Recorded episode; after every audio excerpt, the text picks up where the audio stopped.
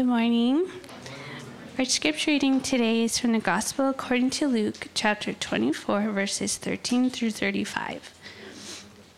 That very day, two of them were going to a village named Emmaus, about 7 miles from Jerusalem, and they were talking with each other about all these things that had happened. While they were talking and discussing together, Jesus himself drew near and went with them. But their eyes were kept from recognizing him. And he said to them, "What is this conversation that you are holding with each other as you walk?" And they stood still, looking sad. Then one of them, named Cleopas, answered him, "Are you the only visitor to Jerusalem who does not know the things that have happened there in these days?" And he said to them, "What things?" And they said to him, "Concerning Jesus of Nazareth, a man who was a prophet, mighty in deed and word before God and all the people, and how our chief priests and rulers delivered him up to be condemned to death and crucified him. But we had hoped that he was the one to redeem Israel. Yes, and besides all this, it is now the third day since these things had happened. Moreover, some women of our company amazed us. They were at the tomb early in the morning, and when they did not find his body, they came back saying that they had even seen a vision of angels who said he was alive. Some of those who were with us went to the tomb and found it just as the women had said, but him they did not see." And he said to them, "O foolish ones, and slow of heart to believe all that the prophets have spoken. Was it not necessary that the Christ should suffer these things and enter into his glory?" And beginning with Moses and all the prophets, he interpreted to them in all the scriptures the things concerning himself. So they drew near to the village to which they were going. He acted as if he were going farther, but they urged him strongly, saying, "Stay with us, for it is toward evening, and the day is now far spent." So he went in to stay with them. When he was at the table with them, he took the bread and blessed and broke it and gave it to them. And their eyes were opened, and they recognized him, and he vanished from their sight. They said to each other, "Did not our hearts burn within us while he talked to us on the road, while he opened to us the scriptures?" And they rose that same hour and returned to Jerusalem. And they found the 11 and those who were with them gathered together, saying, "The Lord has risen indeed and has appeared to Simon." Then they told what had happened on the road and how he was known to them in the breaking of the bread. This is the word of the Lord. Thanks, Alicia, for reading our scripture. Hey, guys, it's been a hot minute since I've preached up here. I feel a little insecure. I don't have my security blanket of my guitar between us, so you'll have to give me some grace. But in the early spring of 2016, I sat down to plan what would be the first public worship gathering of Pillar Church of Okinawa. I was full of excitement and dreams of what God would do here through his people. Our core team hadn't met very often. Literally 2 weeks prior to this, I had just met in person John Ransom, our planting pastor and founding pastor. We had only exchanged phone calls and emails prior to this. And so I was sitting down and planning things. Interestingly, there's only one family still here with us that was at this first worship gathering because of the military and all the PCS moves. So if you're wondering whether you should take those orders and move, or if you should extend and stay here, here's your answer. Stay, extend. But I thought long and hard about that first worship gathering and what we would do as a local body of Christ to express our worship to him. I planned out all the different aspects of the flow of service and even the songs that we would sing. My main focus for that meeting was that people would see Jesus, that the people of God gathered at Pillar Church of Okinawa would see and know Jesus. That Sunday came, not too much to think about, but I do remember one of the songs that I planned was the song "Man of Sorrows" by Hillsong Worship. You know the song. The chorus goes, "Oh, that rugged cross, my salvation, where your love poured out over me. Now my soul cries out, hallelujah, praise and honor unto thee." We still sing that song to this day. It's a great song about our suffering Savior who paid the debt of our sins by his blood and set us free from the curse of sin and death. we sang that song, and I remember it being very powerful in the moment. And then the song ends with a repetition a few times of that last line of the chorus. Praise and honor unto thee. Praise and honor unto thee.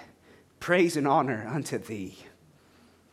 That was what we wanted. We wanted the people of God gathered at Pillar Church of Okinawa to give honor, praise, and glory to Jesus Christ. Now, I don't know if anyone else noticed that day, but those weren't the words that inadvertently came out of my mouth. Though the screens read and the people sang, praise and honor unto thee, my voice rang out, praise and honor unto me. That's not what I wanted to sing, but that's what was in my heart. Luke 6:45 says, out of the abundance of the heart, the mouth speaks. I tend to think too highly of myself. I tend to worship myself. We tend to worship ourselves and other things, not giving praise, honor, and glory to Jesus, who is the only one worthy of our adoration and our action. So this morning, we're continuing our sermon series, This Is Who We Are. It's about what we value here at Pillar Church of Okinawa and how the gospel has formed us as a church. This morning, we're looking at our Sunday morning gatherings, our worship service, if you will. And I've titled this sermon, Worship, Liturgy, and Knowing Jesus and Making Him Known. That's my outline for this morning as well. I don't have a grand thesis or a big main idea, except I want to show you Jesus. We're going to talk about worship, we're going to talk about liturgy, and knowing Jesus and making Him known. It's a super creative title, I know. This sermon is going to be a little bit different than our normal. I want to explain why we do what we do here at Pillar Church of Okinawa during our worship gatherings, hopefully answering the question, hey, why do you guys do that? So before we go on, let's pray. Father, you are a worshiping God and a God worth worshiping. Thank you for your Son, Jesus, who came down to us, lived a perfect life among us that we couldn't live. Jesus, thank you for willingly giving your life for our rebellion, our sin on that cross, that we may be made righteous. Holy Spirit, speak to us. Speak to our heart and open our eyes to you this morning that we may see you, our true God, Father, Son, and Spirit.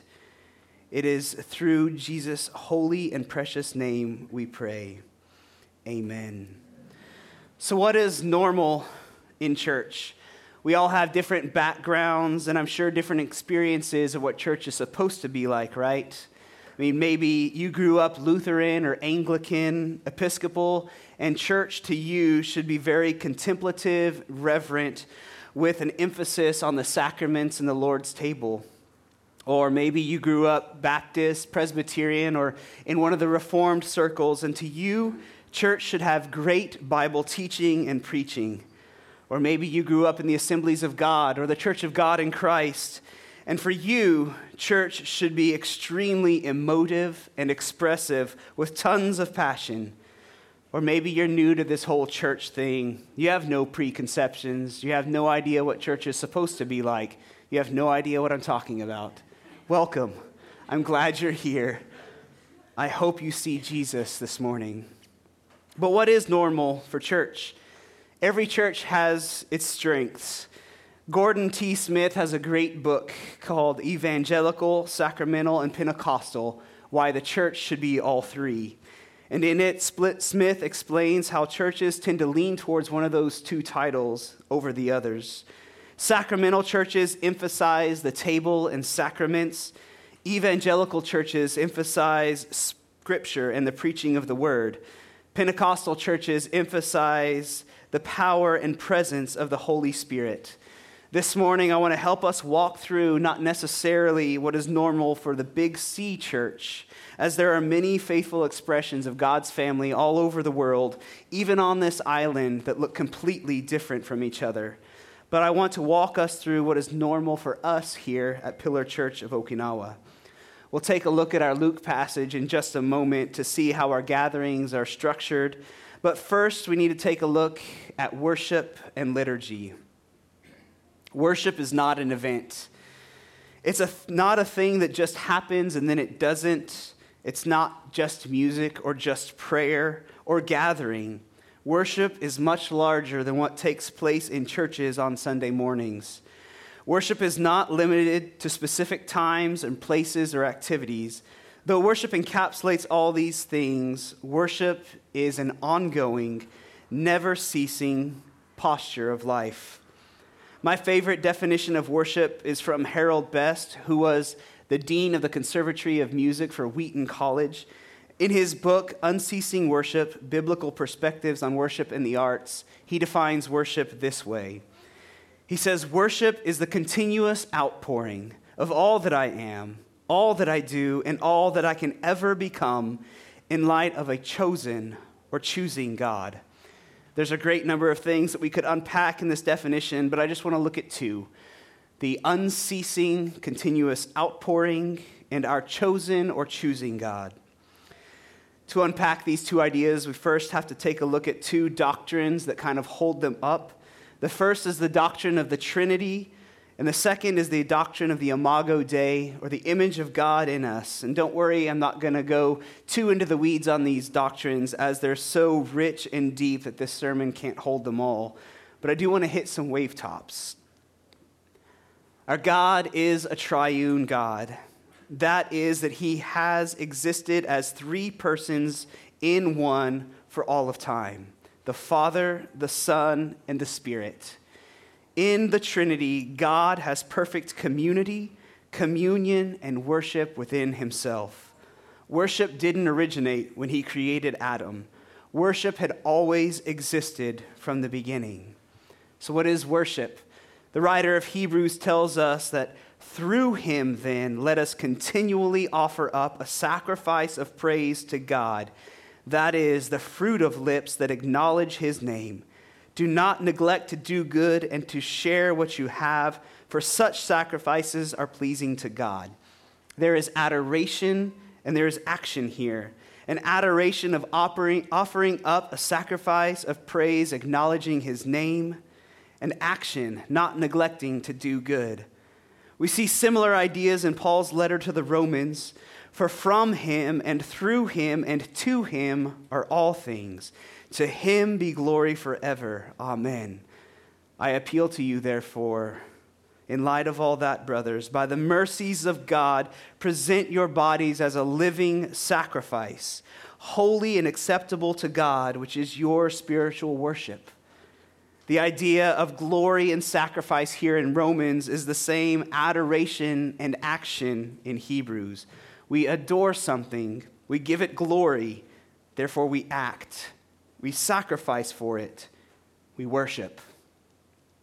During Jesus' high priestly prayer in John 17, he prays, "And now, Father, glorify me in your own presence with the glory that I had with you before the world existed." There's adoration within the Trinity. And Jesus tells his disciples, "For I have come down from heaven not to do my own will, but the will of him who sent me." There is action within the Trinity. There is adoration and there is action. There is worship within the Trinity. The Father gives glory to the Son and the Spirit, and he sends them out. The Spirit glorifies the Son and the Father, and he empowers us to do the same.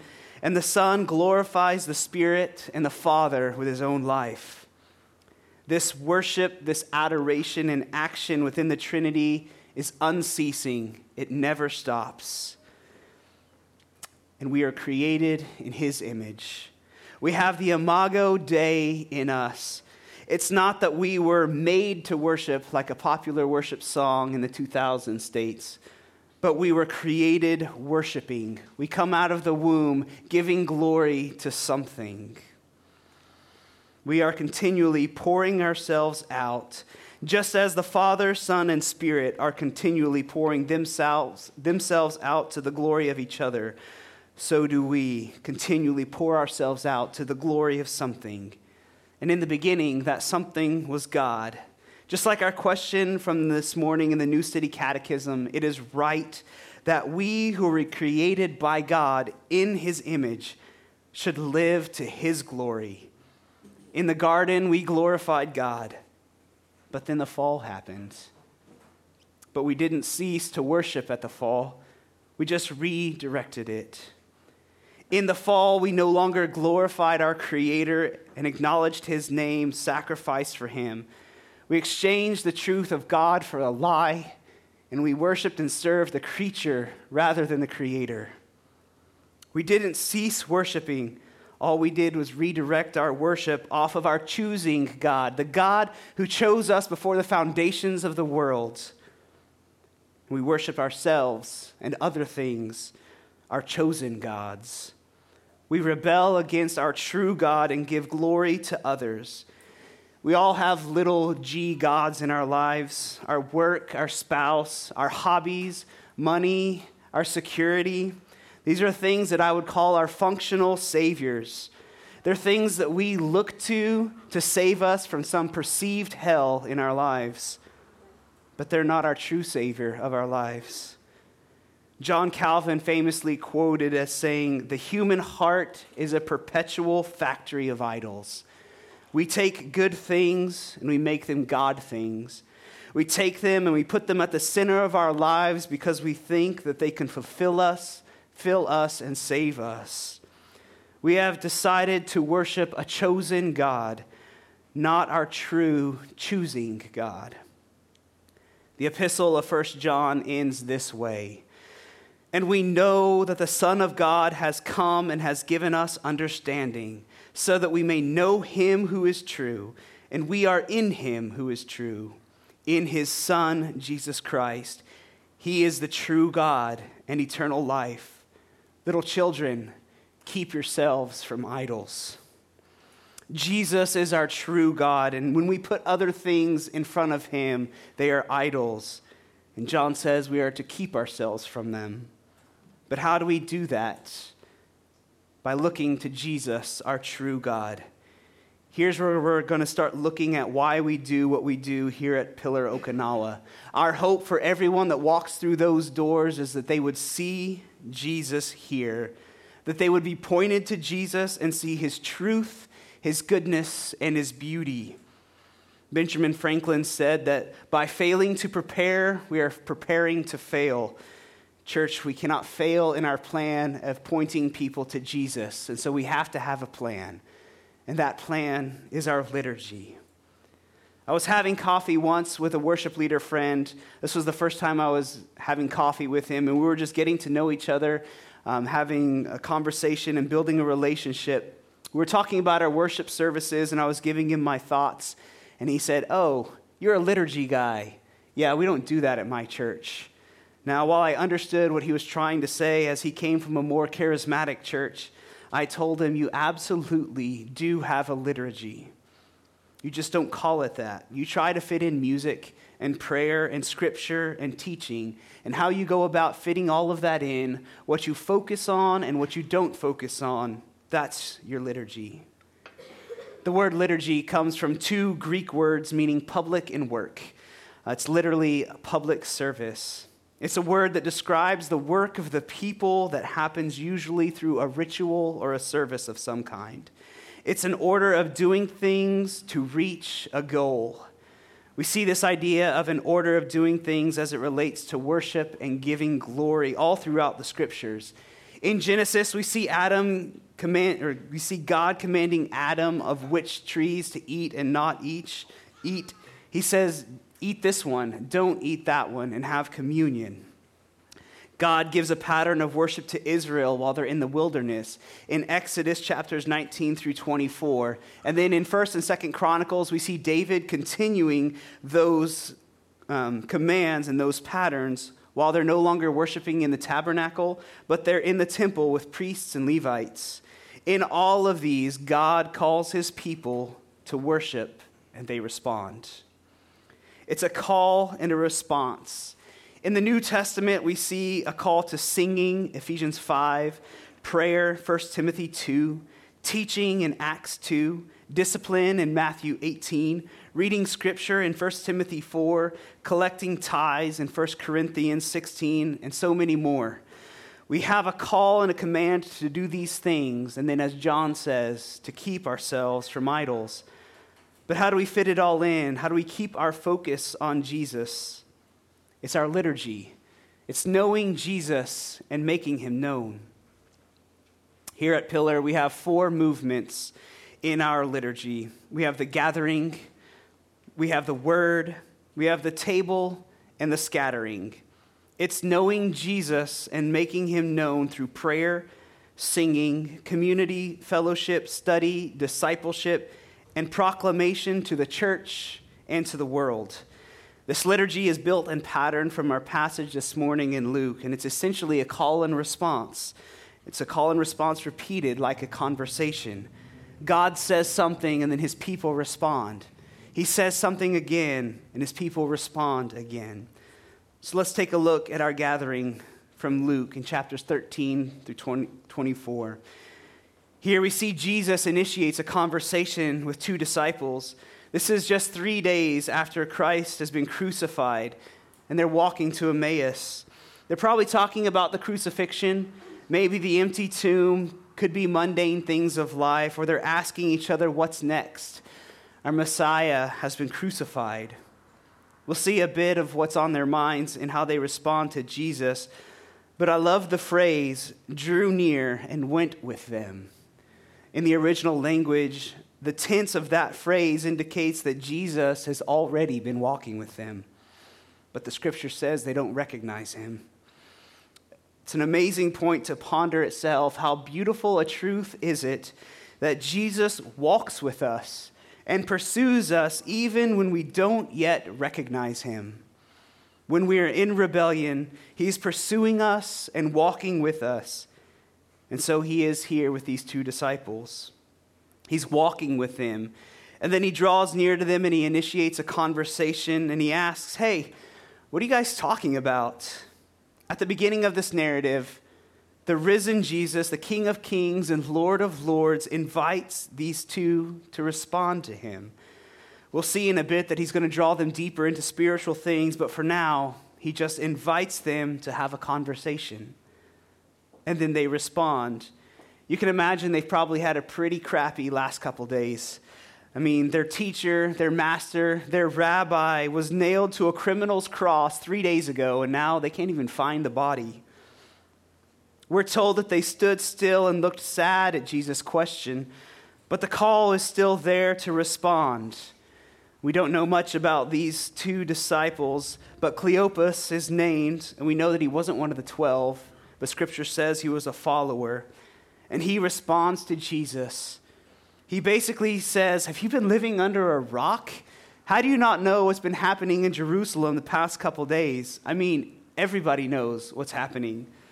Now, some people say that there's no humor in the scriptures, but I sense there's a bit of humor here when Jesus pretends that he doesn't know what's happened. He says, oh, no, what things? What has happened? And then they proceed to explain to Jesus what has happened to him. I mean, I find it kind of comical telling Jesus, who went through it, what has happened to him.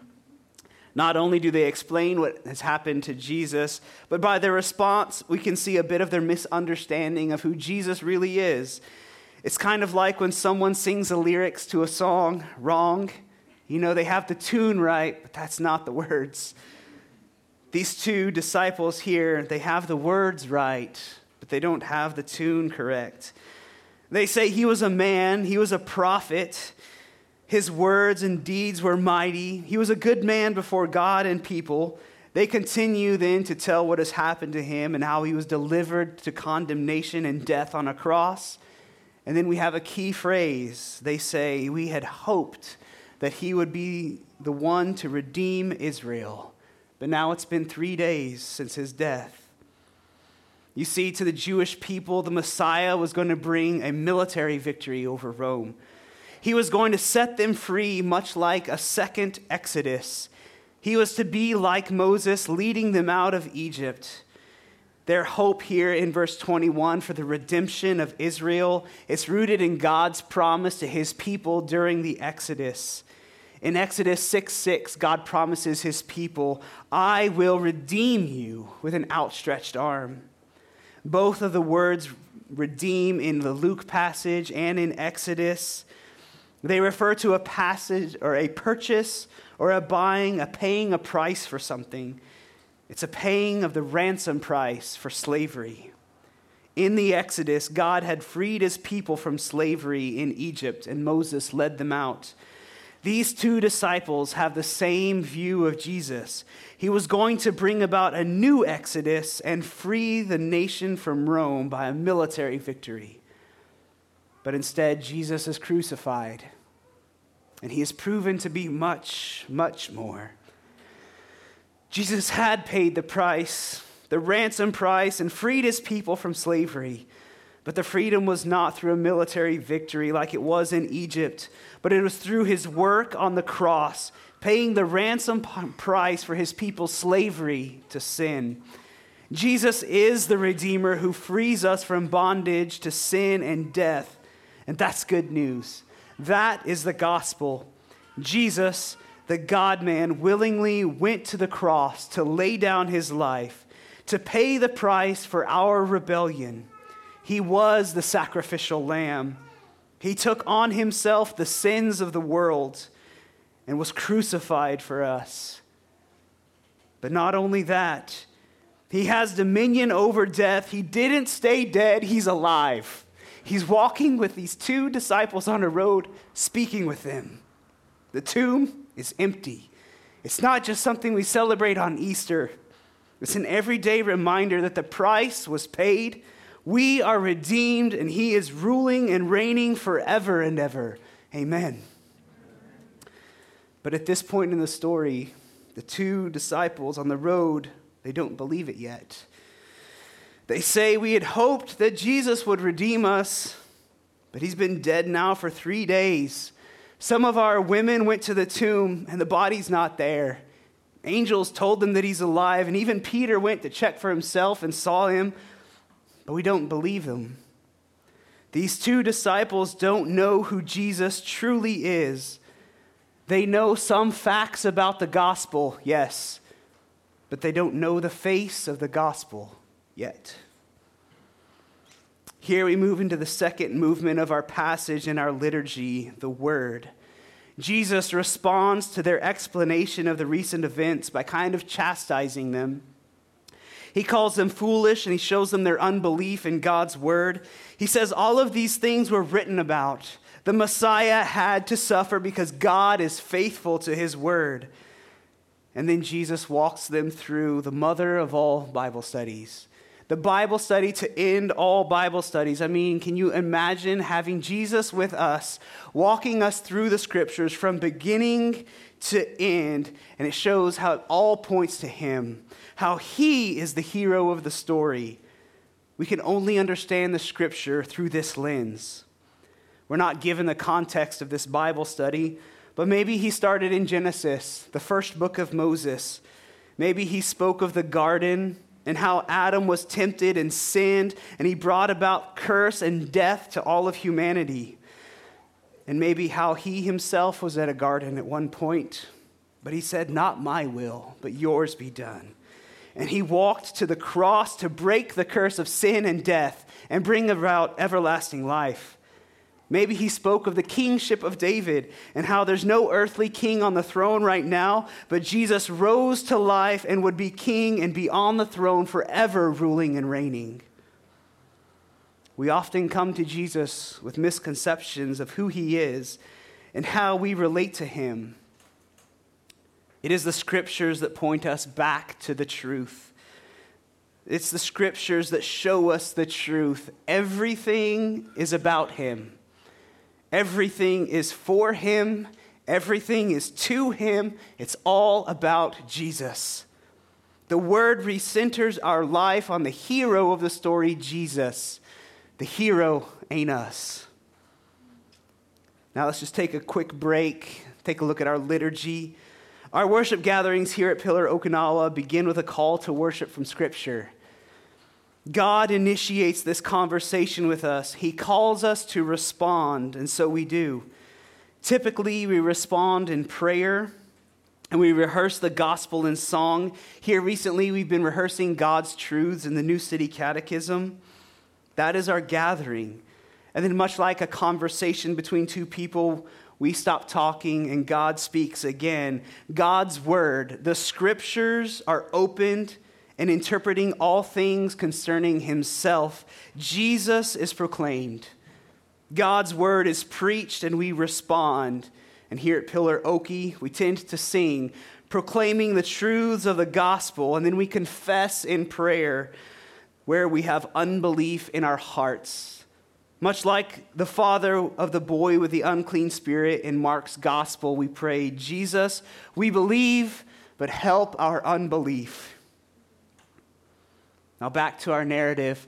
After this amazing Bible study that they have, they draw near to the village, and Jesus acts as if he's going to continue on, though he has no real intention of leaving them. The two disciples urged Jesus to stay with them. I imagine there was something about their conversation that urged them to want to stay close. They probably couldn't have articulated it at the time, and so they just say, it's getting late, it's dark, it's not really safe out there anymore. Just come in and stay with us. And so Jesus does, and this is where everything changes for these two. They sit down to have dinner. And an interesting note is that Jesus takes the place of host. Usually in this culture, the person who owns the house or the person that throws the party breaks the bread and gives the blessing. But here we see Jesus take this role. He wants the two disciples to know him, to truly know him. They've already described who they thought Jesus was. He's already opened the scriptures and told them who he is, but none of that is enough. Intellectual understanding of gospel fact and even right biblical interpretation is not enough to truly see Jesus. God must open eyes and reveal himself. So Jesus takes the role of host. He breaks the bread, blesses it, and gives it to them. Now, we don't know if these two disciples were in the upper room at Jesus' Last Supper. They did just come from Jerusalem, so it's possible. But Jesus has done this many times with his disciples. And at that moment, the bread broken for you, everything changed. In that moment, they see Jesus for who he truly is. They know him for the first time since his death.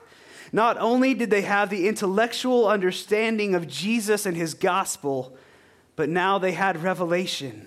They had the experiential truth of meeting Jesus. And then he's gone. Can you imagine the emotions happening at this time? The scripture tells us that their eyes were opened, that they recognize him, and then he vanishes. Jesus! Then he's gone. Jesus is alive? He's alive? No wonder our hearts burned when he opened the scriptures to us. It was Jesus speaking with us. It was Jesus. He's alive. The initiation by Jesus at the beginning of this narrative and his opening of the scriptures all start a work on their hearts, but is here at the table where their eyes are opened and they experience Jesus. They taste and see, and everything changes. Jesus was dead, and now he's alive. So what do? They tell people. The scripture says that at that same hour, they rose and returned to Jerusalem. I like the way the NIV puts it. It says, they got up and returned at once. Immediately, they wasted no time. They probably left their dinner plates on the table, but they had seen the risen Jesus. They had just walked 7 miles from Jerusalem. They're probably tired, but they had just seen the risen Jesus. Their bellies are full, and you know you're not supposed to exercise so soon after eating, but now they're running back to Jerusalem. They had to get back and tell the disciples, it's true. Jesus is risen. It's true. The tomb is empty. The women saw it. The angels were right. He's alive. Even Peter went and saw him. He told us about it. Listen, we were walking on a road to Emmaus. We were talking with this guy about Jesus because he didn't know him. And then he opens the scriptures and blows our mind. It's all about Jesus.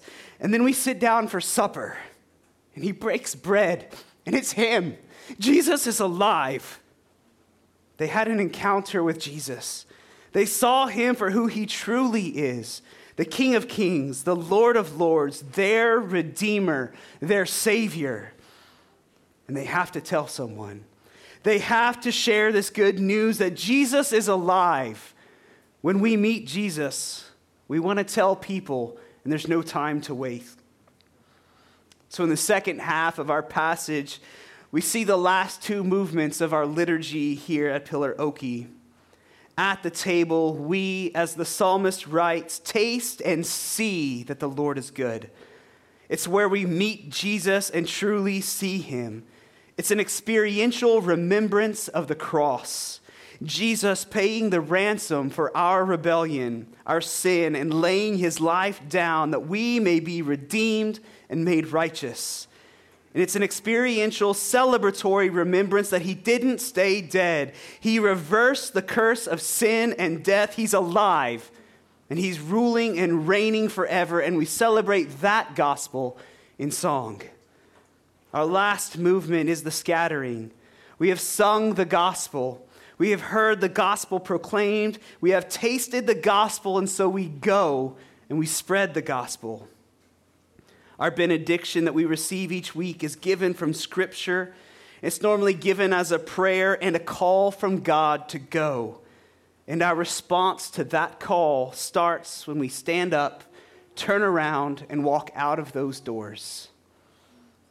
I started our time this morning with a story of our first worship gathering, and I want to end it the same way. The only other song that I remember planning for that very first worship gathering was Missions Flame by Matt Redman. The song begins like this: let worship be the fuel for missions flame. We're going with a passion for your name. We're going because we care about your praise. Send us out. John Piper once famously said that missions exists because worship doesn't. But church, worship does exist, but it's not always to our Creator, Jesus Christ. Pillar, may we be a church that not just worships, but worships Jesus Christ, the true God and eternal life. This is who we are, Pillar Church of Okinawa. We exist to know Jesus and make him known. Let's pray. Father, you are worthy of worship. May you lead us to be a people who know your Son, Jesus, and make him known to each other, to our neighborhoods, our workplaces, and the nations. Jesus, thank you for the remembrance of your cross at the table, that we may know who you truly are, our true God. Spirit, empower us to stay in your word, mining its depths and seeing its hero, Jesus, making him the hero of our own lives, that we may not turn to idols, but glorify you, our triune God, in all that we are, all that we do, in all that we can ever become. This is all for your glory, Jesus, in your fame and your renown. Amen.